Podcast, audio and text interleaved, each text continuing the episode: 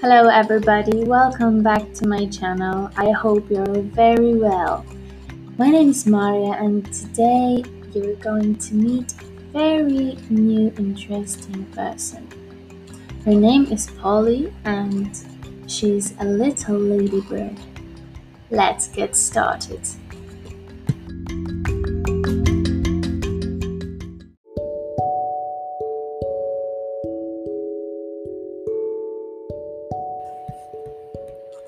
Little Ladybird Once upon a time there was a little ladybird named Polly. She was very shy and didn't want to play with others. One day, when she was reading a book alone, she heard that someone was crying. It was a spider, little like her. But it wasn't healthy. He had a broken leg. He was crying because he couldn't get up the flower like others. She offered him some help to get up the flower.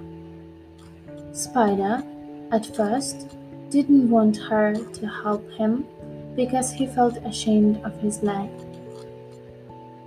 Polly the ladybird told him that it's nothing to be ashamed of because sometimes that kind of accidents happen and in some time his leg will be healed again. Finally, he said yes, and they got up the flower together and took some rest on the blossom. Then they started talking and became best friends. Spider introduced Polly to his friends, and she was no longer shy. She got new friends and knew that she shouldn't be ashamed of their appearance.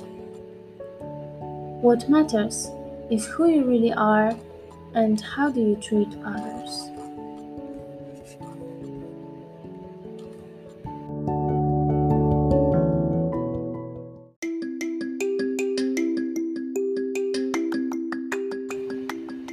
Thank you all very much for listening. I hope you enjoyed the history of Polly and her new friend Spider, and I will see you in the next episode.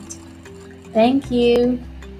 Remember to click the subscribe button and comment down below. Bye bye!